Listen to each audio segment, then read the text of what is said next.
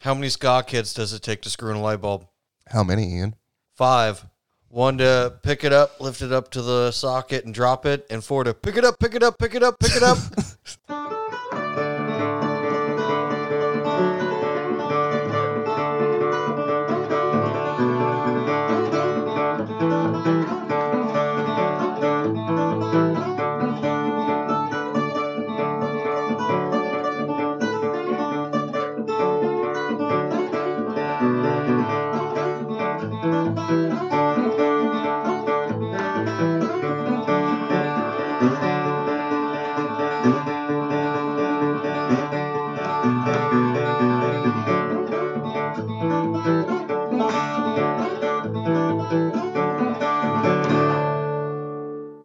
Ho, ho. Merry 51st episode, Ian. 51. It's not even a Christmas episode, but I still ho, ho, ho for you guys. We're never doing a Christmas episode in anything we ever do. well, I mean, considering that we have already announced that this is indeed the second to last episode, I think that that's pretty fa- safe to say that this episode nor the next episode is a Christmas episode. So, It might be a Christmas.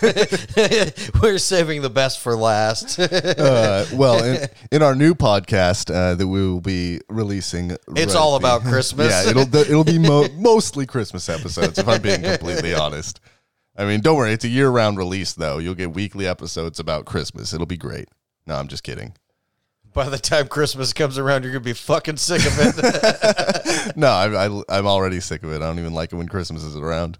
It's not really one of my favorite holidays personally. But you know what? We're not here to talk about Christmas. You know, we are here to talk about Music. super fun meth heads who make amazing music. Probably more junkies than meth heads. Yeah, I mean, whatever. You- Junkies, uh, whatever. But they definitely did do meth though.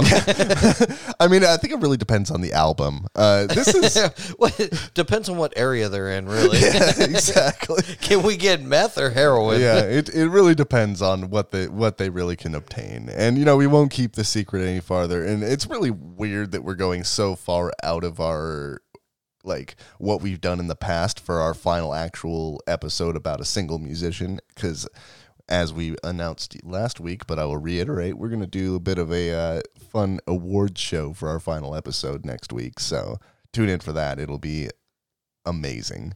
But this really is this episode is just about an, a musician who was really instrumental in our youth. Yes, uh, and the pun with the instrumental is uh, heavily implied. uh, but No, there was a light touch there. and so ironically enough, most people hear the name of this band and they will know it instantly, but they won't know it for like the right reasons because most of their really good music is buried and nobody Yep. really gets there. Uh, and and to to break the suspense bubble, uh, we are doing Sublime, more specifically Bradley Nowell, the lead singer of Sublime, this And evening. guitar player yeah, and guitar player, and rap star. and selector, and boss DJ. oh, he's definitely a boss DJ. Yeah, and some other stuff. okay, we'll get there. Uh, honestly, like we we did as we always do. We did our warm up listening to our uh, dude check out this songs while we were getting ready this evening, and it just it was enough to just like lift my spirits. I I really forgot how much some of these like more obscure Sublime songs are just frankly fucking amazing. Yeah, I mean, I always my girlfriend listens to them, so occasionally they get put on, but you know, it's just like listening to it again is just like it's like take going back to my youth, dude, honestly. Like yeah. but on top of the fact it's not one of those songs that are nos- just are one of those bands that are just nostalgia based like 'cause a lot of bands that i really liked back then i'm like i feel really nostalgic about and i look back at it and i listen to it and i'm like oh i don't like this anymore but you go back and you listen to some of these older weirder sublime albums and like i said immediately back into it Oh yeah, and it really is like unique music too because he was doing stuff that wasn't really done all that much where they mixed punk and rap and reggae, you know. It, though it's not necessarily them being the first, you can definitely say that that They're- genre of music exists in its current form because of that. Oh, yeah, very definitely. large portion. Like they did take, they, like they didn't really invent any one thing. They mashed a bunch of really cool, really amazing available concepts together to make something that was completely fucking unique. Right, and then you've got like uh, Slightly Stoopid and three eleven, you know Yeah. who who did that too, and Slightly Stoopid was around the same era as them, so I don't know what influence they had on each other, but Well, I know for a fact that a lot of these bands, uh, their influences were kind of nebulous, as in they kind of come from the same era in the same area, yep, and uh, so that that does have a lot of effect. Just even you know seeing each other's shows and being like, oh, I like what that guy's doing. We're gonna do that. Like you know, that do this, do that, change it up a little bit, and suddenly before you know, you've created a whole new genre just around a few bands. Well, and so Bradley Nowell was born on February 22nd, 1968, in Long Beach, California. Ooh yeah, Him and his younger sister Kelly would be raised in the Belmont Shore neighborhood of Long Beach, and they were raised by their parents Jim and Nancy Nowell. Now, apparently, Bradley became a difficult child, was often hyperactive and disruptive. I even read an article that said he he had ADHD, like definitively. it would make sense, yeah. especially with his singing style. His mother would recall that he was, and I quote, very emotional, very sensitive, very artistic, but he was needy. He was always testing just to see what he could get away with.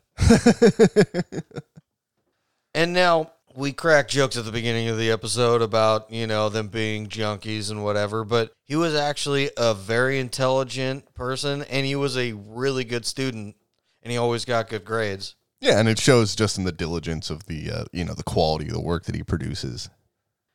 And his father, he was a construction worker, but you know he l- enjoyed playing guitar. His mother would also teach Bradley how to play piano, and she made a living playing the flute. Oh, that's cool. Yeah, so you know, lots of you know music influence right from the get go, right? Yep. And you know they were also the ones to give him his first guitar lessons, and you know they were always very supportive of him playing music. Bradley would say on this, "They've been supportive." My mom doesn't like all the f words. That's pretty funny. that is pretty awesome. But in 1978, something would happen to him that would, you know, kind of rock his world, especially at 10 years old, right? His parents get divorced. Oh yeah, that that's That's uh, always a big deal when you're a kid. yeah. when when you're a young kid and your parents get divorced, it's a it's a way bigger deal than it is at any other point. Now, the real question is is it worse when you're a young kid or is it worse when you, as soon as you go to college, your parents get divorced? I I have no idea honestly. That's a, that's a hard comparison to make. I think because then as soon as you move out, you're like, wait, were they only together because of me? yeah, and then you're like, wait, how long? How long were they miserable Yeah, they- I'm the cause of their misery. Yeah, then you what start the like fuck? start recounting like how many Christmases have sucked. Oh, that's our second Christmas reference this episode. that makes sense. My mom made sure to know what she got me for my birthday. That's mine. Your dad didn't get that one. yeah, exactly. I started getting separate gifts seven years ago. Shit. oh, now that we just darkened this episode up a little bit. Oh, right. We already know how it ends. So. but at the age of 11, his father would take him on a vacation to the Virgin Islands. And he saw some reggae bands there. And this is where his love of reggae came from, oh yeah, or at least where it started, you know? yeah. And so, age 12, you know, really starts playing guitar. He'd spend hours playing guitar, playing with the family. You know, all of his family were musicians. Yep. But apparently, he had a really great ability to play songs on guitar that he had only heard once. Yeah, like um, like music mimicry and stuff like that. Yeah, I fucking hate those guys. Oh yeah, that's that's one of those like raw early talents that if a person picks up, it's just it, it makes you, could learn. you could so quick. literally just go to music school just based off that yeah alone. yeah that's and that's one of those things like i've i've always had kind of a stance where talent is is equated to your interest in something you know you are you become talented by being able to practice it a lot and you're only able to practice something a whole lot if you really like it there are certain ex- exceptions with like talents like that you know what i mean like not everybody can do that at a young age but some No. kids are just able to be like oh shit yeah i heard those 17 notes in a row and now i understand what the structure is and why it works and they, they can mimic it and you know you're like what the fuck for me to mimic something, I have to have that riff stuck in my head for at least a week, and then I go, okay, fuck it, I'm figuring this fucking thing out. Yeah. it makes it takes me standing in front of you and going, "All right, start from the beginning. Stop. Start again. Stop. All right, no, no, go again. All right, we're good." And then I just watch what your hand does, and it has to be like an instrument that I can mimic like that, like guitars and stuff. I've Yeah. played with guitars enough to where I can stare at your hand and kind of have an idea what's going on. But if it's a, like, you know, unless I got a pen and paper, you know, you know make somebody get get really bad and give me like the mode or something. Roll some dice, play some D and D while you're at it. yeah. Oh, we see what kind of musician Ian is right away. I mentioned a pen and paper, and he immediately goes and starts making fun. you write stuff down. I knew there was a reason why I wasn't successful. Look at this poser over here with his pen. like Charlie Day from Always Sunny. He's like, are these even words? Uh, I'm gonna get you some like blank sheet music, Ian. It's gonna be hilarious. I'm just gonna put dots and lines on it. Smiley faces and I'm just gonna make smiley faces with with the with the two dots that connect. yep, exactly. This is a happy song. Yeah. And so by the age of 16, he's in his first band. Oh, Woo-hoo! yeah. And they're called Hogan's Heroes. what a great first band name. and this was with someone named Michael Yates and Eric Wilson. Oh yeah. And this name will come up later. Just remember the name Eric Wilson. Yep. And now, you know, they all looked at him as like gifted and stuff like that, but none of the other guys were even interested in reggae music. Bradley would say about this I was trying to get them to do a UB40s version of Cherry O Baby, and it didn't work. They tried, but it just sounded like garbage. We were horrible.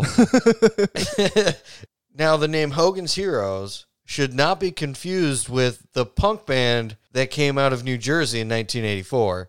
Is there also a punk band named Hogan's Heroes? Yeah. So when I saw this, I'm like, oh, no way he was part of Hogan's Heroes because I listened to him. You know, they're like this super like like mid '80s like hardcore like almost like uh like crossover band. Yeah. And I was like, no fucking way. And I looked him up. I'm like, New Jersey. No fucking way he went to New Jersey. That's awesome. And so they would end up changing their name to Sloppy Seconds.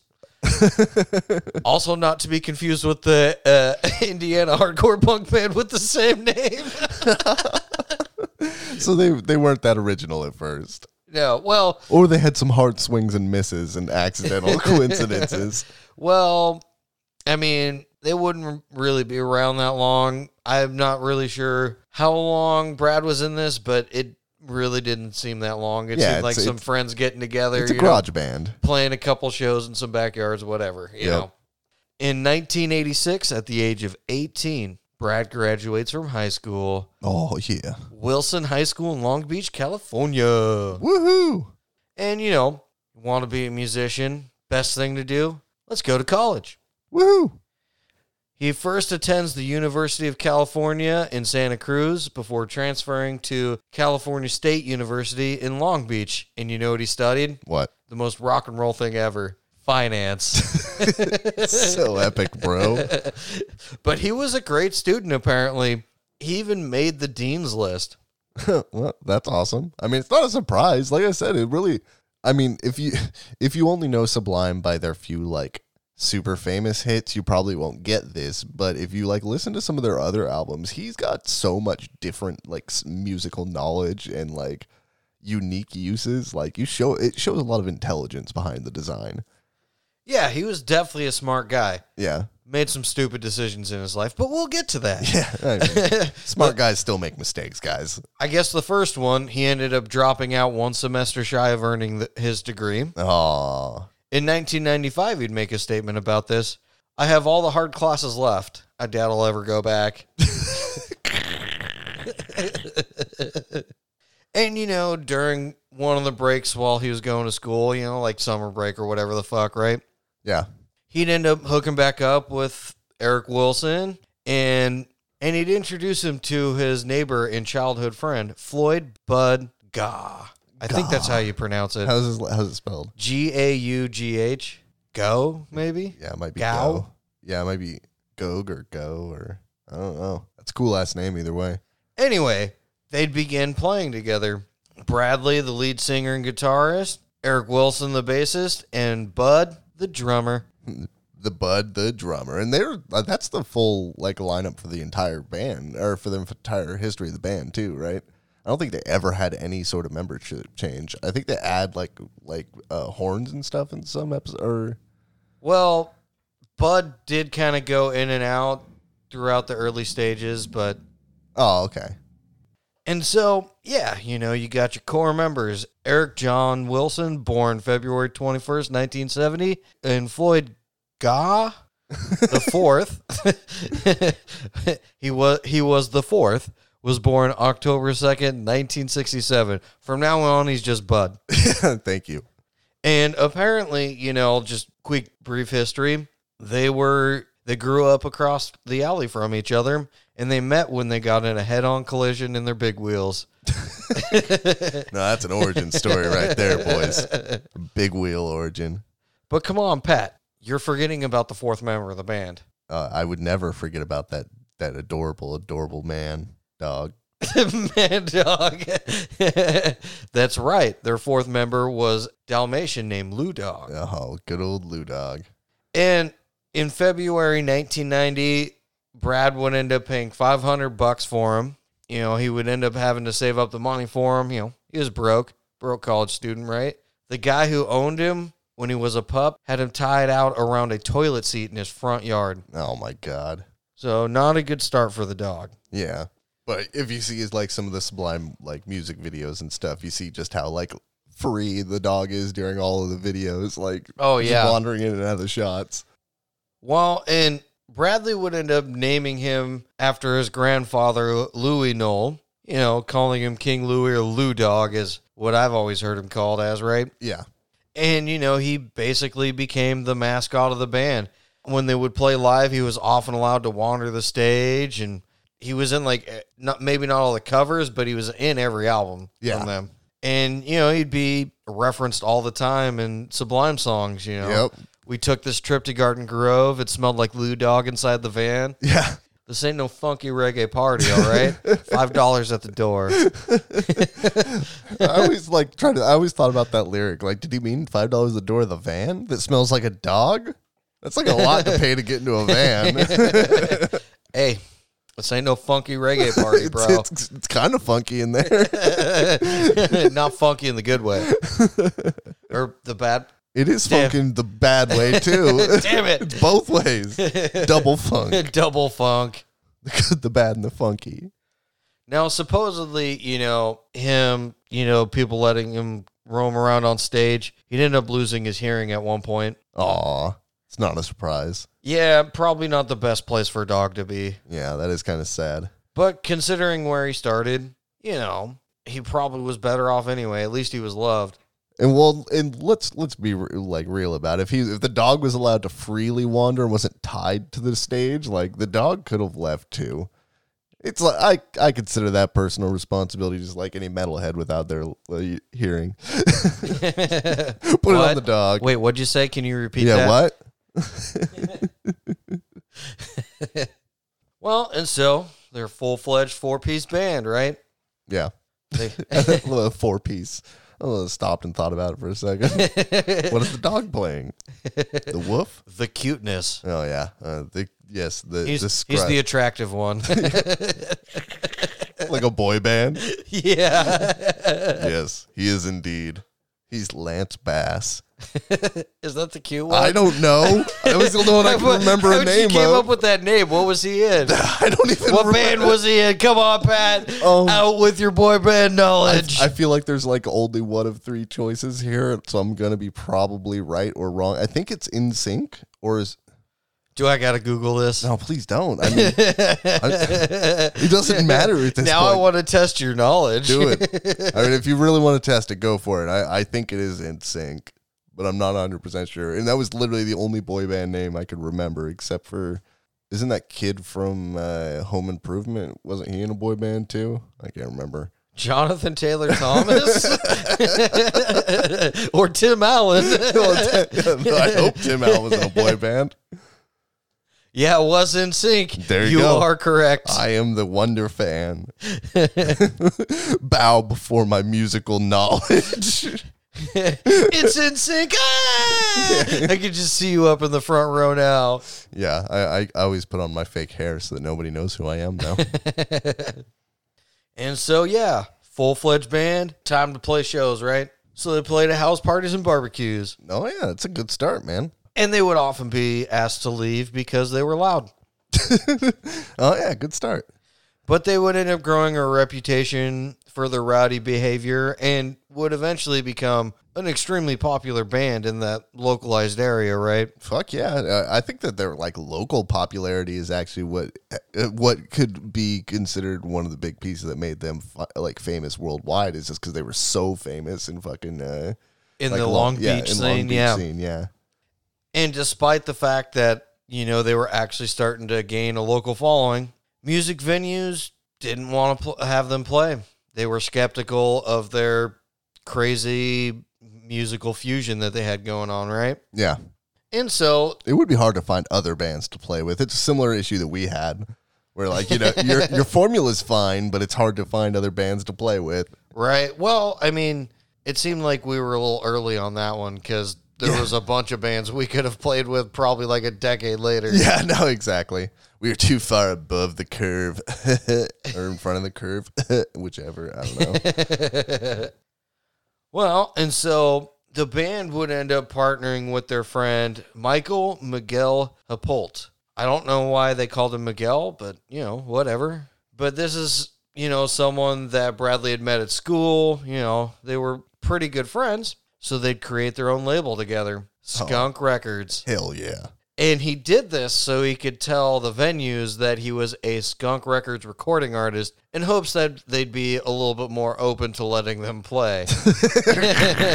so essentially, he just went and got his own cards printed and was like, "There we go. Now I'm a I'm a contracted professional musician." well, you know, now it's time to start recording, right? Yep.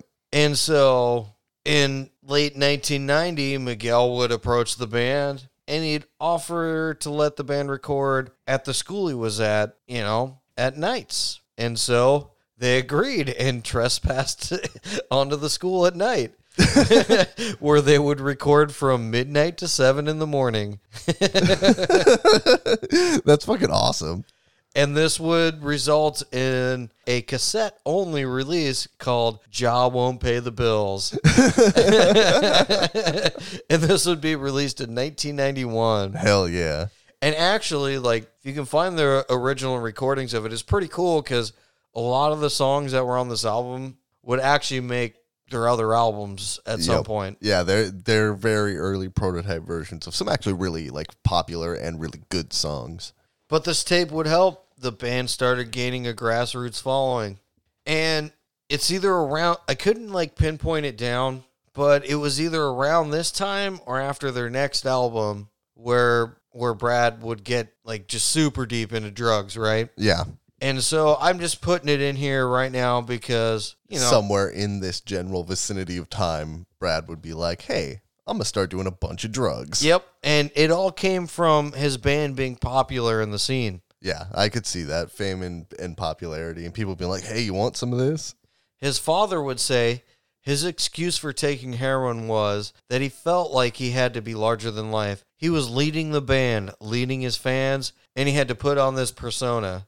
He heard a lot of musicians say they were taking heroin to be more creative. Ah, yes. Good old taking drugs to be more creative excuse. We've covered this in a previous episode, but it doesn't. like 10 episodes. yeah, but that's a fallacy. It's a gambler's fallacy, guys. You said phallus. and yeah, they're following in this area, getting bigger and bigger and bigger. You know, and so the next thing to do is they need they need a real release. And so once again, Miguel's like, "Hey, I'm at a school with better equipment. Why don't you come sneak into this one?" Good old Miguel. and so, you know, they'd sneak in after hours and record in secret again. Hell yeah. And this album was 40 ounces to freedom. Mm, good old 40 ounces to freedom. And Brad would say, you weren't supposed to be in there after 9 p.m., but we'd go in at 9:30 and stay till 5 in the morning. we just hide from security. They never knew we were there. We managed to get $30,000 worth of studio time for free. Holy shit. Yeah, this is a completely like self-produced album with Miguel and literally is stole all the studio time, $30,000 worth. Holy shit. And that, and that's fucking the famous, legendary 40 Ounces to Freedom album, which is, you know, Well, and this would be the album that would eventually get them discovered. Yeah, this this album is is their album album. You know, a lot of people know them for their self-titled later, but 40 Ounces to Freedom was their their golden ticket. And so the crazy thing is, is this album had a ton of cover songs on it, right? You know, they'd have "Smoke Two Joints" by the Toyes, "We're Only Gonna Die" by Bad Religion, "54, 46, That's My Number" by Toots and the Maytals, "Scarlet Begonias," Grateful Dead, Hell yeah. "Rivers of Babylon" by the Melodians, and "Hope" by the Descendents. I mean, come on, dude, that shit's awesome. They're, and they're all fucking so good. Like Yeah. I mean, Rivers of Babylon, you know, you catch me in the right mood, I'll listen to it. But Yeah, it's it's definitely the weakest on that list. But if if I'm being honest, I know that you and I share a very special, particular taste for some of their songs, which is their super crazy punk covers. Oh, like- yeah. like, Hope and uh, what's the Descendents cover? we're only to Yeah, die. yeah, we're only gonna die. Those, th- th- both those songs are just so fucking good. They're like a minute and a half songs, but it's a minute and a half. Well, Well, lived. Hope's a little longer, but oh yeah, I guess Hope is a little actually, them doing a cover of this song is how I discovered the Descendents, which is crazy. yeah, that is pretty awesome. but, you know, they'd also have, you know, the self track title 40 Ounces to Freedom, Let's Go Get Stoned, DJs, New Thrash, Bad Fish, Date Rape, you know. Some some some classics. Yeah. And I mean, uh, if you, we all laugh at the title being date rape, but I think that song is still played so regularly on the radio around here. Oh yeah, it's the it's you can still find it on karaoke machines. Like uh, it's it's so weird that that song with the content that it has is is still so popular. And I think it's because you know they were making fun of the guy for doing it too. You know. Well, yeah, it's obvious. It's definitely not a pro rape song by any fucking means. I mean, if it was a pro rape song, it would have been canceled twenty years ago. yeah, no, exactly. It wouldn't have, it wouldn't have taken this long for sure.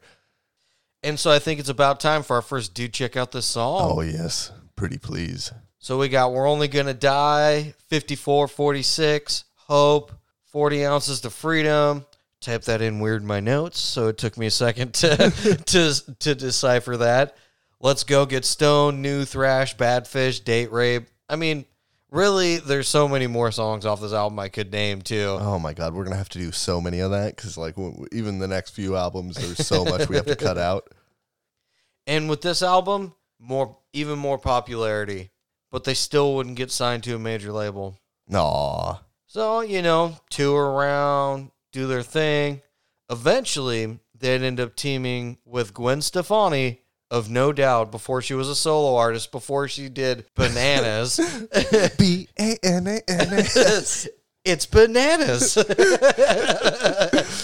For- But their fucking song is great. Saw Red is so fucking solid. yeah, and, you know, they would record this song somewhere along the way, and it would eventually go on their next album, you know, because after a little while, time, you got to put another album out, right? You got more songs, you know. You know what's something weird about No Doubt? You know how I've discovered the band? How? My uncle used to work as a uh, as a fucking uh, like a Alaskan fisherman, and he brought back a shirt that neither of us knew it was a band, but it was a No Doubt shirt, and just like a cartoon version of Gwen Stefani, like shout like shouting into a microphone, and like I just thought the shirt the shirt was so cool because it was just like a punk chick, and it just said No Doubt, and I was like, fuck, this is just like a really cool shirt. I wore the shirt for like three years, and then eventually I found out it was a band shirt. Did and was nobody came up to you go, that band's rad, no, because it was so far before like they were on the radio or anything. Like I think it, like Alaskan, like fucking I don't know. He, where would he have bought it at in Alaska? Like I got no fucking idea. Probably the airport.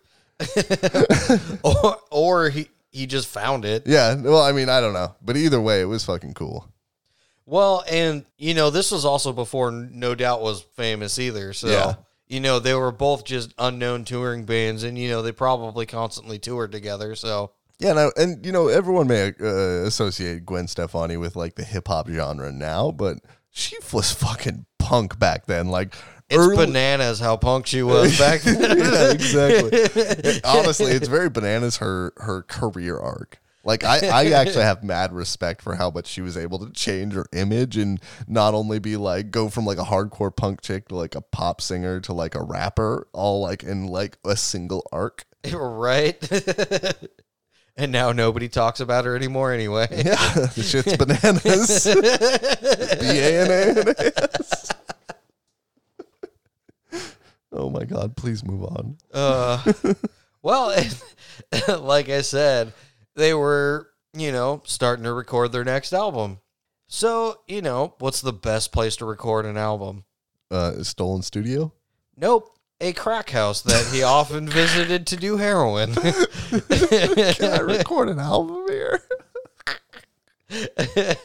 Apparently, this was a earthquake damaged house, and they had to steal the electricity to power all the equipment. Oh my god! I, I, I already know which album this is now. There's only one album this can be, which is really fucked up because it's arguably one of my favorite albums of theirs. Because This just because how is insane definitely it their is. weird weirdest for sure. Yeah, Well, and so let's talk about how weird it is, right? They would throw in random tape loops. They do weird field recordings. They had cheap digital like reggae dance hall rhythms in it and they, they'd have 808 drum machine beats all over it, right? You know, Yep. And way turned up basses, acoustic demo recordings. They'd even do cowboy flick samples. yeah. Pancho. away pew and then you know occasionally throw in the 50 second punk rock song Yep, exactly. And yeah, just just just slide it in there. You'd be like listening to it's like a beat machine with like a bunch of samples and some like some like chill shit. Then also it'll go quiet for a second. You just hear like an electric guitar kick in. You're like, whoa. i want to do heroin heroin heroin heroin yeah. Uh, by the way, if you don't like drug references, you will not like Robbin' the Hood at all. or pretty much anything from sublime Yeah, I guess that's a good point. Yeah, even like yeah, Well, the craziest thing about this album is it has the ravings of a mentally ill patient by the name of Rely Theodore Sockers or Sakers. isn't it Raleigh? is that how you I pronounce think it? it's Raleigh or Rye. Uh, They, they R A L E I G H. Yeah, I think they say it in the uh, in the recording. It's been so many years since I've been able to actually, or since I've actually listened to those parts of it. Because I never caught that because it's on the cover that it's featuring him Yeah. too. yes, you see a beautiful portrait of this man on the front with his but with his front teeth completely missing. And in big bold words, it has his name right in front too. Yep, it's uh, featuring whoever this guy is. some random fuck and yeah. If you at least listen to his random wave or his random uh, ravings at least once, maybe we'll finish up the playlist this week with the random wave or ravings. And so, yeah, they got their second album, Robbin' the Hood. Uh, and like I said, if if you like weird music, this is this is a, a special level of weirdness. And I've I've got to tell you guys, like I I don't really have to repeat myself about how much I don't endorse like using drugs for creative means, but it becomes such an interesting like character like study. Like I'm such a people watcher, so it almost feels like people watching because it like you really feel the the crack house on this episode. You really Or- or this excuse- episode. excuse me. uh, I, you can definitely feel the crack house in this episode. yeah, yeah, on this episode, but I've mainly meant that album. Like you could just, just the way it's all put together and like how chaotic it is and how it's like shifting back and forth constantly. You feel like you're in a crack house. Well, and this album would be released in 1994, which is a fun time to do our next Dude Check Out This Song. Yep. And on this list, probably some of the easier songs to get into right away. I kept it pretty short. We got Pool Shark, Work That We Do, STP, and Greatest Hits. Yep. Which are all fantastic songs. Uh, I'm also gonna say we should throw Cisco Kid on there just for uh, just for the cowboy noises. for the cowboy noises. and the rap song. Yep. I mean, honestly, it's a fantastic jam too. Yeah, I'm gonna play that for my girlfriend later on today. After I haven't heard that song in years, and I'm like, I forgot about this song, and then it's like, oh man, I still remember the lyrics. yeah, exactly. I know. I love that fucking song so much. Also in 1994, Brad would meet Troy Dendekker, a lady he would start dating. Aw. And in September of that same year, also impregnate. Yep. Number one. with and you know, so with his girlfriend being pregnant, he decided to get cleaned up, you know, done sticking needles in his arms, right? And his son, James Jacob Nowell, was born on June 1995. And apparently he is also in a touring band. I haven't seen him, but I've heard some of their songs. They ain't bad at all. yeah. Yeah, kind of a almost a reggae punky thing, but they do their own thing too. So I don't know, you know. I mean, whatever. It's listenable. It, yeah, Nice. I, I'll have to check it out after the episode. but of course, on the day of his birth, Brad would relapse and start using heroin again. God damn it. Yay, my kid is born. You know what I want to do to celebrate? Heroin. Man, I really don't want to be a bad dad. I bet this heroin will help me think about it. Yeah. I mean, to be fair though, I guess he really did love his son and really did try and clean up. Yeah, You know? I, I mean, th- that's one of the things you actually get from a lot of the information that you find on him is that he did genuinely care and try. And it is kind of a tragic story of uh, like addiction and how really fucked up it is because Same with Kurt Cobain, you Yeah. know. I mean, he really did. He wrote a whole song about her, you know. Yeah. I mean, No, exactly. And so it's it is kind of I don't know. It is what it, it is fucked up. And you know, I, I don't I don't go very easy on drug addicts. So I I typically try not to uh try not to mince on that, but well, that's the saddest part about drug addiction is all the other people that are affected along the way. yeah, exactly. That is that is the tragic part all along. So And you know, despite the release of their new album, it was a song from 40 Ounce to Freedom that would start to receive commercial attention. Talked about it already. Date rape. yeah. Now, there's a few rumors about how it got started to get played on college radio and stuff around California, right? But one of them is that they sent a CD in and they played it. The other one, which is better, is a friend of the band went down to the station and told them to play this song on the radio. Nice. That's that's a much more uh, clout bearing uh, example. So we always go with the good lore. Let's go with the good lore. But, you know, the radio play would help. You know, this is still the mid 90s. I mean, radio was king at this point, right? And it actually sounded good by this point. you oh, know? Oh yeah. This is this is in the fifties where they're like, must be a strong wind tonight. We're get we're getting a station from Kentucky, Yep, strong winds blowing our signal away. and so yeah, they would end up just starting to sell forty ounce to freedom like crazy. And so MCA came a calling, ended up signing them and picking up forty ounces to freedom and distributing it across the nation. Hell yes. And I'm fucking glad they did.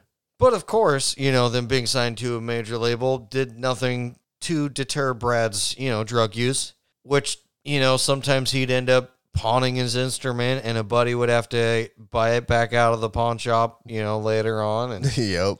And this is all just for drugs. Uh, yeah. And that's that's so fucking sad because he's so talented and he's like literally selling nationwide albums and, and having to pawn his guitar because he's fucking doing drugs so much. Well, and in 1995, Sublime would get to play on the first ever Warped Tour. Oh, yes. And you remember how big these were. Yeah, this- Holy shit. this would be another time machine moment right here because this is this would be a legendary thing going to the first Warped Tour even if like i don't even personally care for most of the bands that would have been there that's just such a like a good historic moment of 90s stuff 90s stuff. 90s aesthetic do you know how many JNCOs were there Oh my God. dude people were 100% wearing JNCOs they if had you're young and you don't know what a JNCO is, just look up JNCO jeans yeah, and like jynko or something like that i don't something like that. Yeah, they're they're essentially like uh, like you wear a, a dress on each leg. but But yeah, pretty much. but you guys they're are jeans. You're too. missing the aesthetic because you had to have your wallet on a chain, but the pockets on JNCOs were so long that your wallet was like at your ankle in your pocket and it had a chain on it, and then you also had to have your belt so long that it like hung like past, past your knees as if it was like a giant like mimicked cock. You remember that shit? Like the braided belts, the hanging down past your knees. Now, Like the the best part about this style is after a few years, it was only kept living on by ICP fans. yeah, yeah, oh, yeah. The, the Juggalos never forgot. They were like, They're like, oh, that's us. They- That they- is us They right there. right there. That's the aesthetic. Yep, that j- that braided belt, the JNCOs, maybe maybe get some strappy things. I know they. Some strappy thing. Uh, you mean studs? well, no, they they had the straps on the baggy pants later. They call them oh something yeah, different. that, like, that that weird goth look that went around for a few years when Marilyn Manson was huge. yep. Bef- after they were done blaming him for Columbine. Before we discovered he's a shitbag. yeah. Well, I mean, I mean, he, I guess he did say in his albums he was. So yeah. I mean, you just listen to what he says. well, and so you know, first Warped Tour, woohoo! Yeehaw. You know, gonna sell some more records. They were also the first band to be thrown off the tour for one week. Apparently, their behavior was unruly. Oh well, yeah. I mean, I bet you Brad was not only having a good old time, he's all fucked up on drugs. Well, you want to know what their daily regiment was? Oh please. Waking up, drinking. As the day went on, they drink some more. They'd play and then drink for the rest of the night. Oh, very nice. and the incident that supposedly got them kicked off the tour, at least for a little while, I don't. It was hard to tell if they got fully kicked off or. Like I think it was like a. I think it was a one week, you know, thing. But yeah. anyway, you know, Lou Dog was on stage with them, and they were playing a show, and Lou Dog ended up biting some skaters. Fuck, that's fucked up. And so I shouldn't after laugh. this- That's not cool. You tra- train your dogs, guys. But So- still, Hard to do that when you're a junkie. yeah. and the dog's deaf now. It's not like he can hear you calling. He's a free range dog. Actually, the funny thing is, is one of the articles I read. So you know the live album "Stand by Your Van." Yeah. So you know when he's calling the dog and he does it in the microphone. Yeah. Apparently he did that because it's the only way the dog could hear him calling him. it was through an amplifier. Well, yeah, because you know he had the mic, the PA system, Yep. and so because remember he goes Louis, Louis, Louis, Louis. Yep. Sad, but yeah, I don't know, man. The dog was rock and roll. Dog was rock and roll, and they age faster than humans do. And he's around. He's at this point. The dog's running around biting skaters, so you know he's complicit with the problems. He's part of the band. Everybody out there, that was a joke. I'm not blaming the dog for any of this. Jesus Christ, I could just feel somebody rage monster right now. he was a good dog. Just don't piss him off. just don't skateboard around him. And so in February 1996, time to get back into the studio. Ooh, You know, this would be their first debut off of MCA. This would be produced by Paul Leary of the Butthole Surfers. really? yeah. And this would be done at Willie Nelson's Pedernales studio in Austin, Texas. That's so fucking cool. I didn't know either of those things. And this is the album, right? This is the album. Yep. And so Leary would say about them, they were the sweetest bunch of guys, but it was chaos in the studio. There were times where someone had to go into the bathroom to see if Brad was still alive.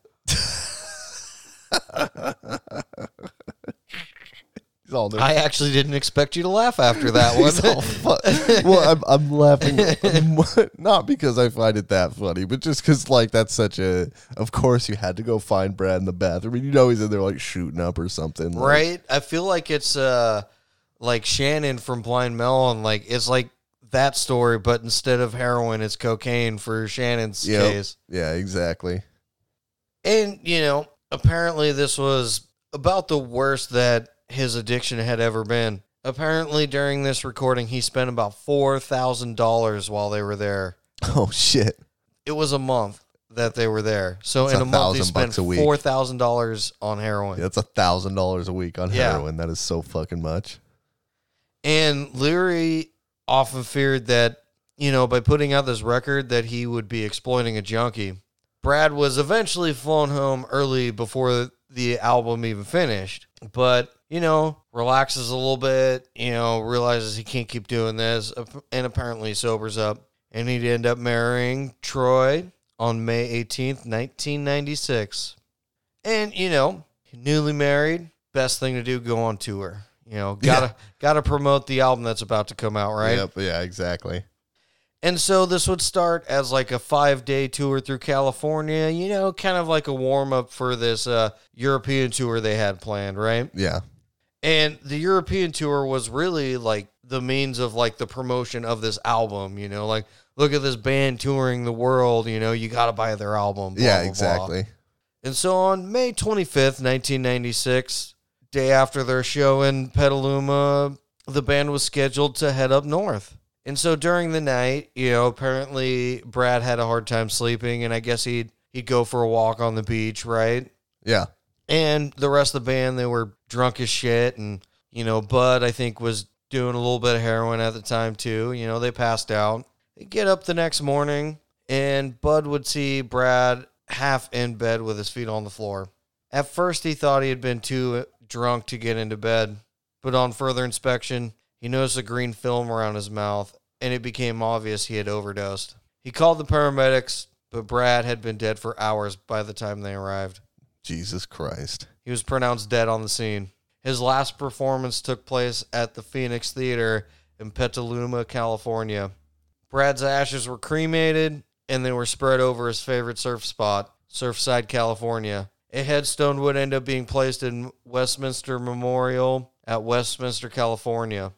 That is so fucking sad. It's just another fucking another example of don't do drugs, guys. Well, that was also seven days after he got married, too. Yeah, that's so fucked up. Jesus Christ. And, you know, he was supposedly clean at the time. That, you know, I mean, you can never know how truthful some of the stuff was, but I guess he had called her that night and she asked if he's doing a heroin. He said no, and she believed he was. oh yeah. So it was like a like a uh, final relapse kind of situation too. Yep. Well, you know how that that, goes even- when people relapse. They always end up doing like A little what they more. used to do, Yeah. the amount they used to do, but their body can't handle it anymore. Yeah. You know, that happens all the time. or they just chase they're chasing a feeling, you know what I mean? Yep. Like, yeah. That's that's so fucked up. But here's the thing, dude, and this is, you know, the craziest part about this whole story.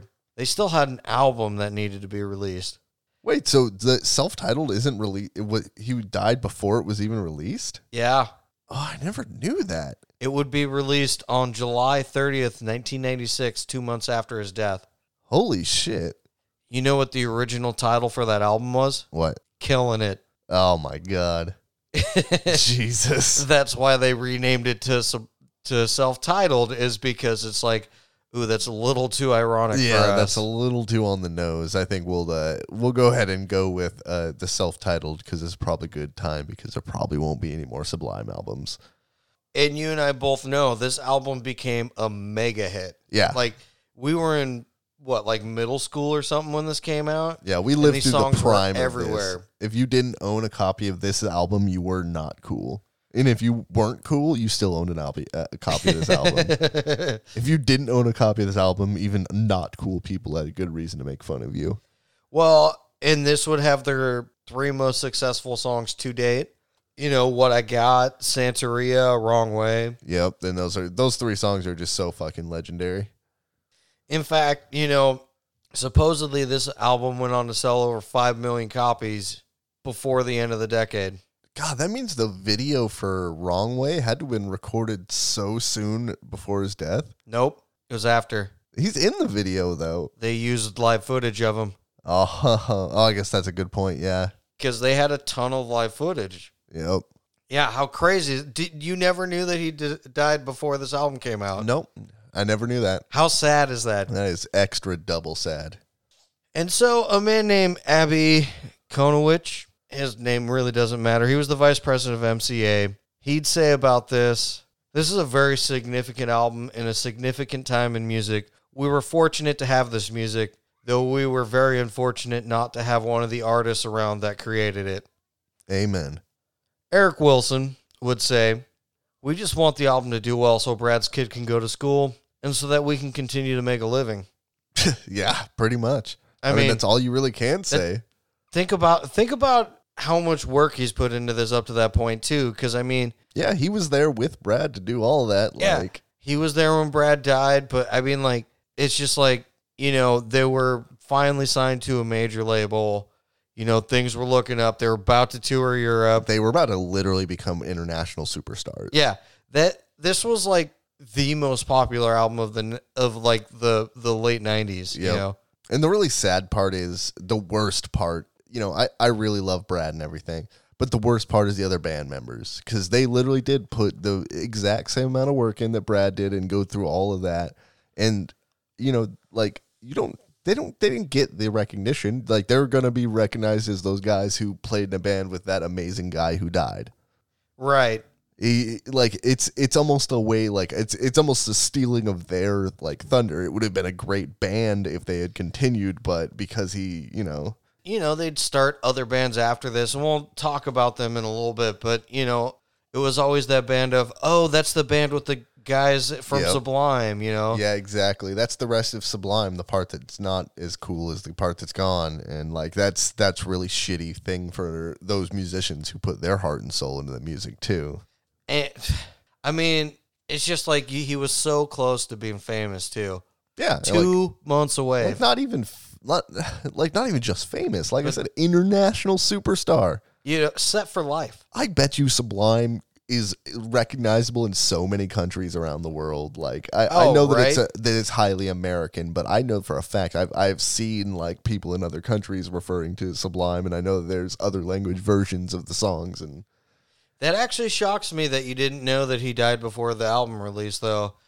well, But that makes me glad we ended up doing this as our last featured artist episode. yeah, exactly. I mean, hey, that's why we do this. It's to learn a little bit every time.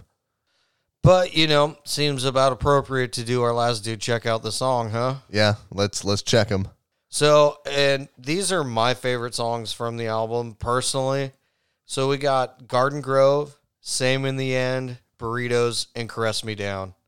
They're great songs. All of those songs, especially Garden Grove. I feel like Garden Grove is just such a such a fantastic jam. Which this is the this is the song that kicks off the album too. I mean, it kicks it off in such a great fucking like direction, you know. Yeah. If Fuck. you want to throw a little asterisk on there and one more like one that you can check out too is Paddle Out. That's another great one. Yeah. I I was trying not to Yeah, there's so many good songs. because you know they only had three albums, and I didn't go, hey, check out all of their albums. You know, like Yeah, here's like every single song other than the two I'm not really big on from every album. You Yeah, know? exactly. We I tried to pick my favorite favorites. Yep, exactly. And we definitely could have could have just presented every song they've presented or they've ever released as a do check because they're that fucking good. Well, I mean, the reason why I had so many for 40 ounces to freedom is there was what like 21 or 22 tracks on that album. Yeah. And the last track was like a thanks track that was five minutes long, thanking like every band or Yep. anybody who ever gave him a buck at a show or whatever. Yeah, exactly. And then if you listen to Robbin' the Hood, that's another fucking 20 al- or 20 That's a- song that has a lot of songs too. Well, you know, getting close to the end here, but Brad's dead, but Lou Dog's still alive. Miguel would end up taking him in. Oh, Miguel. Well, you know, he helped them out with the first couple albums. He's basically their manager, Yep, you know, Miguel's a badass. and he, He, was- helped them steal thirty thousand dollars worth of intellectual like time. Like, he helped them steal two albums worth of. yeah, yeah, that's a good point. but yeah, Lou Dog, you know, he looked to be fairly old for a dog. I th- the I think it was like eleven or twelve. I can't remember now, but he would end up dying on September seventeenth, two thousand one. Aw, and you know he was put to sleep and he'd end up being cremated and half of his ashes lie next to brad's headstone and the rest was scattered into the sea aw, the same the same place that Brad was probably. i assume so yeah That's that's a really cute story. i mean he really did love that dog like there was a story i read you know while i was doing this research and i couldn't figure out where to put it in but you know it seems appropriate now where one time Lou Dog ran away and he was gone for like a week and I guess every single day Brad just spent it on the couch crying, Oh, I can imagine. just just wanting his dog to come home. And then, you know, you got Bud and Eric. As we mentioned, they'd start other bands, you know. They'd do the Long Beach Dub All Stars and they'd be around, you know, for a while. Oh, and then they do other bands like Long Beach Short, Short Bus. And, you know, just play around with some other random people, you know, just keep playing music. They had to do that. Eric would end up playing in an Iggy Pop cover cover band called the Stymies. That's cool. 2009, you know, it they ended up doing Sublime with Rome. Oh yeah. you, have you, you you've heard their songs? oh yeah. Yeah, I think I have. So you know why they're called Sublime with Rome? No, why? Because um, Brad's estate, you know, the work he amassed, you know, whoever was in charge of it, Yeah. wouldn't allow them to be sublime, but they were okay with being sublime with Rome. And apparently, this guy was a huge, you know, Sublime fan, huge Bradley fan, and you know he would cover. Already knew all the covers to his songs, but I guess there was one song he wouldn't cover of Brad's, Which one? "Caress Me Down," because remember he says his name in the song and it's about him Oh yeah. specifically Yeah. you know, and he was like, "Well, that would just be misrepresenting who Brad was." So yeah, no, I mean- that, that's pretty respectable. I was never a fan of Sublime with Rome, and every girlfriend I've ever had who liked Sublime always tried to get me into Sublime with Rome, and it's just like I can't do it. It's not the same. It's not authentic.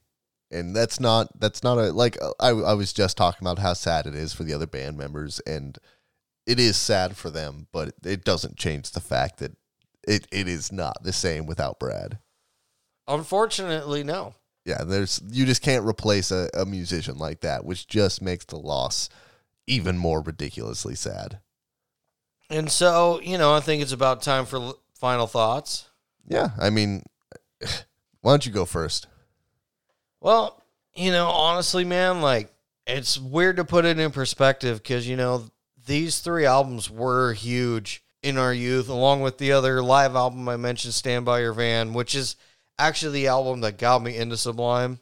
I wasn't a big fan of them until I heard that album. Then I was like, "Oh, I get it now." Yeah, And the other crazy thing is, is Sublime had huge ties to where we're from, Everett, Washington yep, you know, and I can only go off of rumors because I could never find any substantial evidence for this, you know, but apparently, you know, they used to play up in Everett all the time. A big reason was is they always had a place to sleep and they always had a place to get meth. Yep, and that's not if really you know Everett, Washington, you shouldn't be surprised. yeah, that's not really an acc- accolade for our uh, childhood home by any means. But the reality of the fact is, like a couple of the live songs, I believe on Secondhand Smoke, were recorded in a uh, tavern underneath the Trestle Bridge uh, at the Trestle Tavern or something like that. The- wait, the- wait, wait, wait, wait, wait. You know who owned that, don't you? No, I don't know, know who owned that. Tony V. Really? Tony V it was a huge Sublime fan. You know, I, he was probably you know in his mid to late twenties around this time. Apparently, also a huge coke dealer at Yeah. the time. Sorry, Tony, if you hear this, but you probably won't. well, and, and it, just for for interesting lore, Tony V now owns uh, Tony V's garage. Yeah, which it used to be Jimmy Z's. And if you know anything about Seattle lore, more specifically Nirvana and things like that, Nirvana and I believe like Alice in Chains and a bunch of the Northwest like grunge scene used to Oh, play yeah. there pretty regularly. Yeah, and you know, um, fuck, I totally forgot the name of that ever band that came out of there. Whatever, they're not important. It's yeah. Yeah, sorry, we already forgot your name, bros. the Moondoggies. Yeah, right. Them. the Moondoggies, I got it. they also came out of Everett, and you know that would be a place for them to play too. And They they were really cool guys. Actually, I used to work at a gas station like back then in the day, and they came in a few times. And like one time, I actually was I, I was like, "Are you guys the Moondoggies?" And they're like, "Yeah." Like, how do you know who we are? And I like had the album and everything already. And I was just like, it's so weird to have somebody just trolling around town that you happen to you know think of that way. But right, I don't know. Their their music is really fantastic. I wish they uh, would have continued a little more. But anyway, this isn't about the Moondoggies. Nope. All right. So I guess it's my turn for last thoughts. It's then? definitely your turn. All right, so obviously we'll, I'm gonna hit the hit the uh, the flashpoints here real quick. Uh, don't do drugs, idiots. you dumb motherfuckers. All you fucking jackasses out there. Especially not right before you're about to become an international star. Yeah, with a brand new baby and you're married for like a week, don't do that. All right. That's that's that lesson for me or from me to you, free as fuck right now. There you go. That's the that's your lesson. In a less candid, sort of humorous way, uh, like legitimately, I uh, I have a very special place in my heart for Sublime, and it's not just for you know the the years of you know like you know high school stoner stuff. You know, with the, the I, I, there's just so much uh, like nostalgia attached to it, but it's not just the nostalgia because now it's 20 years later of me listening to this band and when I turned it on today it still had the same effect on me that it did all those years ago. Oh, it makes you feel good. Like it's everlasting great fantastic fucking music. Well, and I don't even play them that often anymore, but like every time like right when summer hits, like right when it's like, you know, sunny and dry around here for like the first straight week, you know, when it's Yep. 70s or 80s, Sublime's in my radio for like at least a week. Yeah. The be- they're like the sounds of the beginning of summer for me in this area, you know. Fuck yeah. No, and I, I completely agree with that. And they really are like they really are the aesthetic for summer in a lot of like north or northwest and just west coast kind of American aesthetic. So I I, I think it's fantastic and I, I love Sublime to death. Yeah, and if you live in a rainy area, you know, like Seattle or London, we're looking at you, you know, London. Yeah, you Londoners, we've been getting more listens from London. So. when you uh w- when the summer rolls around, you know, put Sublime on and you're going to cruise around, sing the songs and have a smile on your face. And what's better than that? yep, and we can feel like some of those sunny tropical areas for at least like one or two days a year.